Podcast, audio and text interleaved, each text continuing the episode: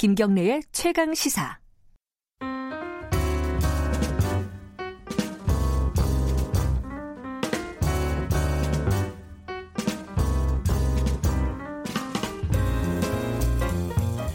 네, 더 나은 미래를 위해서 오늘의 정책을 고민하는 시간입니다. 김기식의 정책 이야기 식스센스 김기식 더 미래 연구소 정책위원장 올해도 함께합니다. 안녕하세요. 예, 안녕하세요. 새해 복 네, 많이 받으십시오. 새해 복 많이 받으십시오. 예.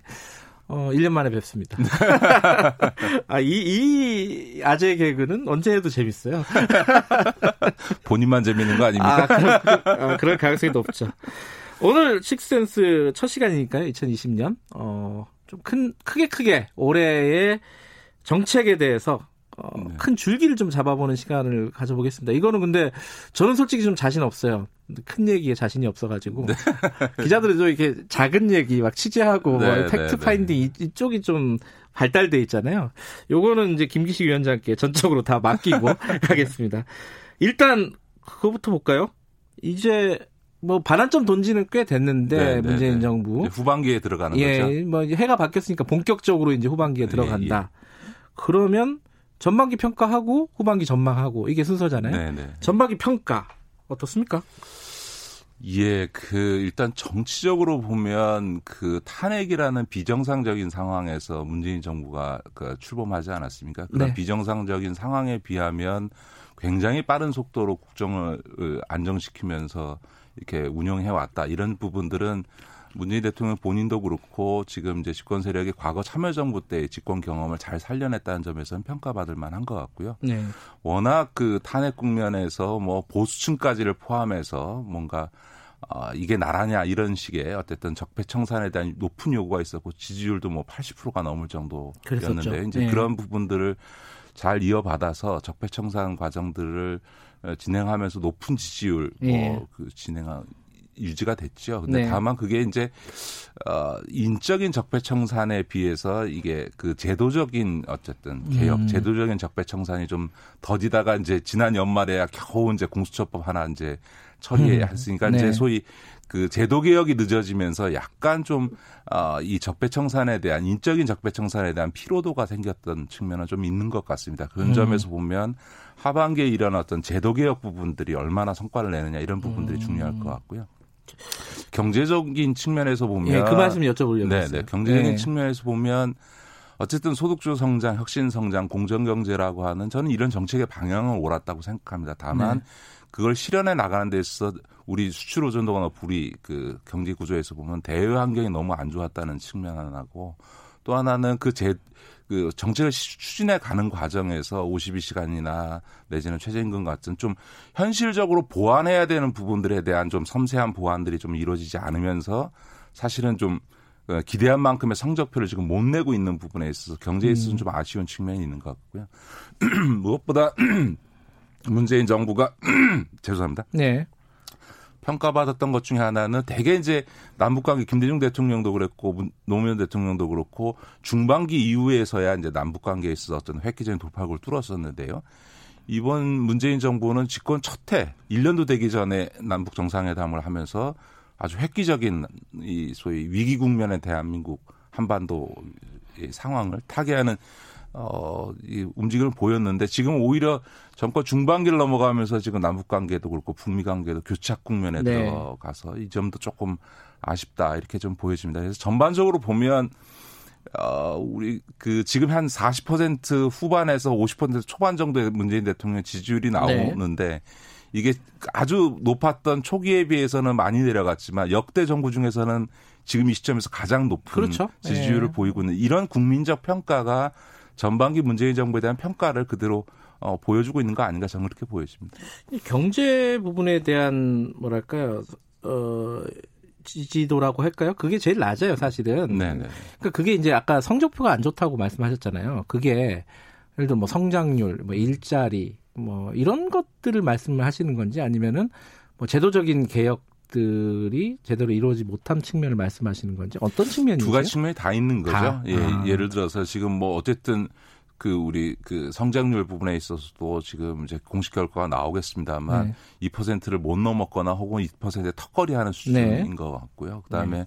일자리 부분도 지금 작년 하반기부터 조금 좋아지고 있긴 합니다만 어, 전반적으로는 일자리가 좀 악화되는 국면에 들어갔던 네. 게 사실인 것 같고 또 사실 소득주 성장이라고 하는 게 이제 내수 경제를 살려서 자영업이나 중소기업들이 함께 동방 성장하자는 이런 이제 시스템을 짜자고 하는 게 소득주 성장인데 사실은 이제 우리 자영업자들이나 중소기업들이 어려움이 지금 가중되고 있는 측면은 그렇죠. 있기 때문에 네. 이제 체감할 때 국민들이 아니 방향이 좋으면 뭐하냐 지금 내가 어려운데라는 이제 국민적 평가가 있는 거고 그 점에 대해서는 좀 냉정하게 평가를 해야 되는 것 같습니다. 다만 어, 앞서도 말씀드렸던 것처럼 우리 경제라고 하는 게 뭐 85%가 무역에 의존하는 상황에서 지금 네. 세계 경제도 어렵고 미중 무역 갈등이 아직도 해결되고 있지 않은 상황에서 이런 성과를 내기가 참 어려웠던 그러니까 음. 문재인 대통령이 참 어려운 환경 속에 그 정책을 추진하다 보니까 기대한 만큼의 성과는 나오지 않았습니다만 아마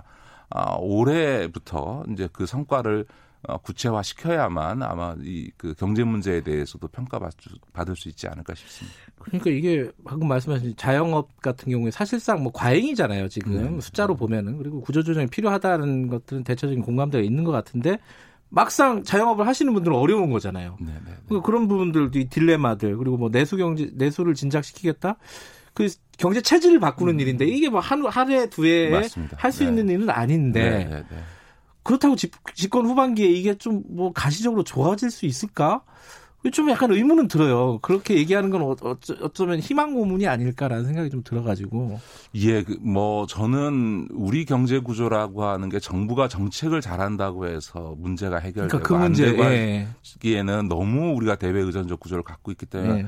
어, 어려운 점이 있습니다만 그래도 저는 선택과 집중을 해야 되지 않을까 그런 음. 점에서 보면 뭐 논란이 많습니다만 전 세계적으로 경제가 어려울 때 또 특히 이렇게 자영업이나 서민들 중소기업이 어려울 때는 재정 수단을 쓰는 겁니다. 그러니까 네. 저는 그런 점에서 어, 음. 그, 올해도 좀 확장 재정을 그 했습니다만, 네. 어, 그, 작, 작년에도 그랬습니다만, 그, 저는 문재인 정부가 집권기간 내내 지금보다도 더 과감한 재정 수단을 통해서 지금 이 경제적인 어려움을 국가의 재정을 통해서 일정하게 돌파해 주는 그래서 경제 여건이 좋아졌을 때 민간이 성장을 주도할 수 음. 있을 때까지 일종의 마중물 내지는 징검다리 역할들을 국가가 재정적으로 크게 해줘야 된다 이렇게 네. 보여지고요. 무엇보다 그래도 이제 민간 부분에서 새로운 이제 성장의 동력을 찾아야 되는데 제가 아쉬운 거는 몇 번 그런 얘기 했던 것 같아요. 선택과 집중을 해야 된다. 사실 음. 우리 청취자들 돌아보시면 국가가 나서서 이게 그 지난 30년 동안 무슨 산업을 육성시키자고 해서 별대로 된 게 별로 없습니다. 딱 하나 기억나는 건 뭐냐면 김대중 정부 때 IT 산업 네. 육성 이거 벤처, 하나거든요. IT 벤처. 예. 그렇죠. 이제 그런 것처럼 지금 이제 이렇게 시장 경제가 확, 그 발전돼 있는 조건에서 정부가 할 수 있는 일이라는 게 상당히 제한적이거든요. 그렇죠. 그렇다면 음. 정부도 무슨 그 혁신 성장 8대 산업인 이렇게 늘어놓지 말고 선택과 집중을 통해서 하나라도 음. 한두 개라도 확실히 성장시키는 그래서 네. 가시적 성과를 만들어내는 좀 이런 역량의 집중이 필요하다. 그러지 않고 각 부처마다 우리도 뭐 하겠다고 막 이렇게 그 소위 이 정책 과제들을 여러 가지를 늘어놓고 그 그걸 막 동시적으로 추진하려고 하다 보면 어느 것도 하나도 추진 동력이 붙지 않으면서 특히 집권 후반기에 가면 마음은 초조한데 되는 일은 없는 이런 상황들을 자꾸 어, 음. 직면하게 된다는 거죠. 그래서 그런 점에서는 경제도 산업도 선택과 집중을 통해서 국가가 할 수 있는 영역에 있어서는 집중적으로 한두 가지를 키우는 방식으로 가는 게 전략적으로 맞다 저는 그렇게 봅니다. 예, 어, 경제 얘기는 뭐 한두 끝도 없는 얘기니까 뭐 네. 여기까지 정리하고요. 정치 얘기 좀 해볼게요. 이제 국무총리가 바뀝니다. 네, 네. 어, 지금 정세균 총리 인준이 남아 있지만은 어, 정세균 총리가 임명이 될 수, 될 가능성이 높은데 이게 지금 어, 아, 그걸 여쭤보지. 정치의 갈등 어, 우리가 비용이 너무 크잖아요. 네, 네. 그 부분을 좀 줄일 수 있는 계기가 되지 않을까라는 생각도 좀 약간 협치의 느낌이 있어요. 네, 네, 어, 네. 좀 온건한 느낌이 있지 않습니까? 정세균 후보자 같은 경우에 어떻게 예, 보세요? 예, 뭐 지금은 이제 뭐 이낙연 총리가 그 이제 오래 하셨으니까 그리고 네. 본인도 네. 이제 출마 네. 하고 싶어 하시고 또 네. 유력한 대권 주자로 거론되고 있으니까 그, 그럼 이제 2년 남은 건데 그 이낙연 총리에게도 뭔가 활동할 네. 공간과 시간을 줘야 된다는 측면에서 교체는 불가피했던 것 같고요. 그다음에 총리라고 하는 어쨌든 무게감 또 어려운 경제 상황을 고려해서 지금 이제 국회의장까지 지내셨던 우리 정세균 어, 전 의장을 네. 이제 이번에 어, 일종의 경제 총리 네. 개념으로 이제 한 건데요. 이제 그 협치의 의미도 있겠습니다만 어쨌든 지금은 좀 무게감 있게 그 대통령이 어쨌든 그 외교 문제에 대해서 많은 에너지를 쓸 수밖에 없는 지금 남북 관계라든 네. 북미 관계 이런 점에 있어서는 내치의 상당 부분을 맡아서 하는 책임 총리적 성격도 좀 강하게 아, 있다고 저는 보여집니다. 아, 예. 경제 쪽은 좀 맡기는 방향으로 아무래도 어, 음. 뭐 청와대가 직, 전체적으로 모든 정치 그 국정 운영의 핵심이 경제이기 때문에 책, 책이겠습니다만 그래도 네. 이제 아무래도 이제 경제 분야의 경험이 있는 정세균 총리가 총리가 되시면 네. 어, 경제 부분에 있어서도 총리의 역할이 이전 이낙연 총리에 비해서는 더 커질 음. 가능성이 많다고 봐야죠. 뭐 총선 얘기는 넘어갈게요. 총선 네. 얘기 너무 커서 네. 다음에 한번 하도록 하고요. 어, 이 우리 사회적 갈등 비용 얘기를 하나 더 하면 검찰 얘기가 있습니다. 네, 검찰 네, 개혁에 네. 대해서 어, 이게 조국 사태라고 할까요? 뭐 그걸 겪으면서 굉장한 비용을 치렀어요, 네, 우리가. 그, 그 와중에 지금 공수처법이 통과가 됐습니다.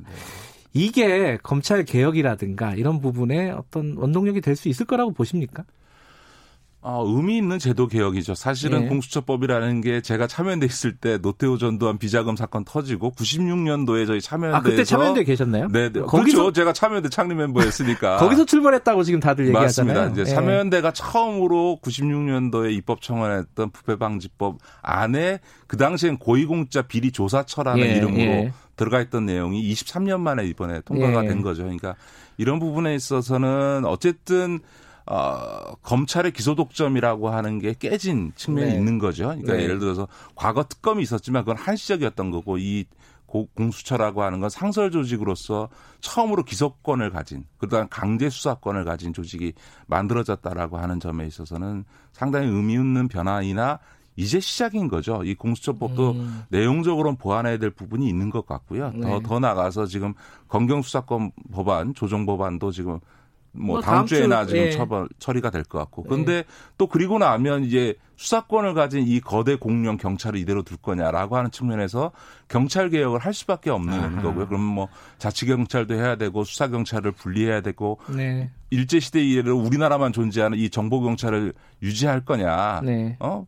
그래서 안 그러면 이제 소위 이 파쇼 경찰이라는 얘기가 나오게 될 정도로 경찰 권력의 비대화 문제가 새로운 문제로 나올 수 있기 때문에 원래 이 권력 기관 개혁이라고 하는 것은 끝이 없습니다. 그러니까 음. 권력이라고 하는 것의 속성이 권력이 어느 쪽에 기울면 그 권력이 또 전행을 하는 문제가 발생하기 때문에 끊임없이 개혁할 수밖에 없지 않을까 싶습니다. 문재인 정부의 그림은 그 경찰 개혁까지 정도가 큰 그림이겠죠 아무래도. 네네. 이제 원래는 경찰 개혁까지 가야 되는데 이번에 예. 이제 논의 과정이 충분치 않은 상태로 그냥 패트 법안 처리하는 데만 이게 예. 급급하다 보니까 지금 이제 경찰 개혁과 관련된 자치경찰법 법안이나 이런 부분들은 아예 지금 국회에 음, 음. 지금 잠자고 있는 상태인 거죠. 음. 그래서 아마 이번에 다음 주에 이제 검경 수사권 조정 법안 처리가 끝나고 나면 네. 경찰 개혁 문제가 본격적으로 논의될 수밖에 없고 지금 국회에 계류 중인 법안도 어, 빨리 처리해야 된다. 안 그러면 정말 어, 이게 전 세계에 이렇게 단일한 국가 경찰 조직이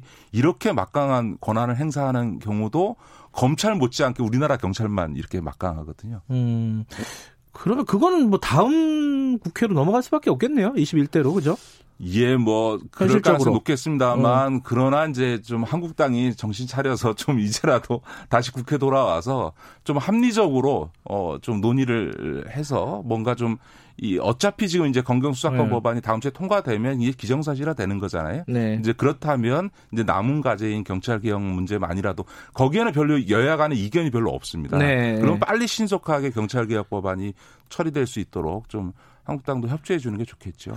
저는 그게 안 될 거라고 확신하고 있습니다. 왜냐하면은 총선 때문에 지금 다들 마음이 딴 데가 있기 때문에 요 페트 법안 끝나면은 아마 거의 국회가 멈추지 않을까라는 생각이 들어요, 사실. 네. 아, 시잖아요 잘. 네, 그렇습니다. 근데 한 가지만 제가 좀 말씀드리고 네. 싶은 게, 어, 문재인 정부 후반기를 어떻게 가져갈 거냐라고 네. 하는 문제인데요. 제가 이제 참여연대 때 권력 감 시도 했고 또 국회에도 들어와 봤습니다만 대개 임기 5년제 정부 하에서 후반기를 넘어가게 되면 대통령이나 청와대 참모들도 당정청 모두가 어떻게 남은 임기 안에 성과를 챙겨서 그래도 평가받을까 이런 거에 이제 쫓기게 되어 있습니다. 뭐 그렇죠. 예. 근데 저는 이제 그 대통령과 청와대 참모들 전략적 판단을 해야 된다고 생각합니다. 나머지 2년 동안을 그 어, 문재인 정부 임기 안의 성과를 챙기는 것에 초점을 둘 거냐 아니면 음. 그거보다는 대통령이 집권하면서 내놨던 새로운 대한민국을 위한 구조 개혁 과제에 대해서 끊임없이 계속 어, 개혁 과제를 제기해서 오히려 앞으로 2년 동안을 충분한 음. 아직도 제기하지 못한 국정 개혁 과제에 대한 충분한 공론화를 이루어내서 자기 정부가 집권했을 때 그런 공론화의 과정을 에 기반해서 신속하게 국가 개혁을 추진할 수 있도록 밑거름의 역할을 해줄 거냐라고 하는 부분에 전략적인 판단이 필요한데 그런 부분들이 예를 들면 지금 역대 정부 중에서 유일하게 단 한 번도 논의된 적이 없는 공공부문 개혁과 같은 부분들도 있고요. 음. 그 다음에 지금 노동개혁 문제도 그 사실은 지금 연공형 단일 호봉제인 이런 인근 구조를 그대로 가져갈 거냐라고 하는 부분에 있어서 인근 구조를 포함한 노동 개혁 문제도 지금 남아 있는 게 네. 어, 있고요. 또 복지 문제를 처리하 그 확대해 나가지 않습니까? 예산을 계속 확대해 네. 나가고 있는데 이 저출산 고령화 구조에서 이렇게 그냥 예산을 확대하는 방식으로 복지 어, 노령인구가 늘어나는 거에 대처할 수 있느냐라는 점에서 복지 시스템의 재구축 문제도 있는 것 같고요. 또 지방 분권 문제와 관련해서 어떻게 우리나라의 자치제도 행정 체계를 네. 어, 재편할 거냐라고 하는 이런 여전히 남아 있는 커다란 국가적 개혁 과제들이 있는데 이거를 그냥 차기 정부에 저는 미루기보다는 아. 저는 그거를 그것도 하반기에 적극적으로 의제화해서 개혁의 어떤 이니셔티브라 그럴까요? 네. 개혁 주도권을 문재인 정부가 계속 유지하는 것이 오히려 문재인 정부가 나중에 평가받는데도 더 유, 좋다. 이렇게 생각하거든요. 그런 점에서는 저는 대통령과 청와대 참모들의 전략적 판단이 필요한 시점이다 이렇게 봅니다. 지금 방금 말씀하신 공공, 노동, 복지, 뭐 지방 분권 뭐 하나하나가 굉장히 큰 주제이기도 하고 예민한 주제잖아요. 그렇습니까? 이게 리스크가 커서 집권 후반기에 할 수 있는 일인가요? 아니, 그러니까 후반기 2년 안에 뭘 하겠다가 아니라 네. 계속 그런 개혁적 국가의 음. 개혁 과제를 제기해서 충분히 공론화해서 차기 정부가 신속하게 할 수 있는 토대를 만들어주는 측면도 있고요. 또 한편에 네. 있어서는 새로운 대한민국을 만들겠다라고 하는 문재인 대통령의 그런 국정 철학을 끝까지 이런 개혁의 이니셔티브를 놓지 않고 가져감으로써 오히려 국민에게 평가받을 수도 있다라는 점이죠. 지금 정부가 지금 말씀하신 그런 장기적인 안목을 가진 정부였으면 좋겠습니다. 네. 한번 지켜보자. 한 1년 뒤에 이 얘기를 아마 하게 될 것 같은데 어, 여러 가지로 좋은 평가를 받는 정부였으면 좋겠습니다. 우리를 위해서. 그죠? 예, 그럼요. 네, 임기 끝날 때 박수, 박수 받으면서 떠나는 정부 꼭 한번 갖고 싶지 않습니까? 저는 문재인 정부가 그렇게 되기를 바라고 그렇게 될 거라고 기대합니다.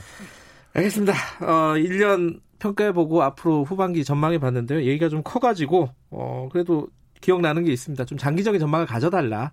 그리고 너무 성과, 지금 단기적인 성과에 급급해하지 말라. 예, 선택과 맞습니다. 집중을 좀 네, 해달라. 네, 네. 2년 동안에 성과 내려고 네. 급해, 급급해하지 말라 이런 네. 뜻입니다. 알겠습니다. 오늘 말씀 감사합니다. 네, 고맙습니다. 김기식 더 미래연구소 정책위원장이었습니다.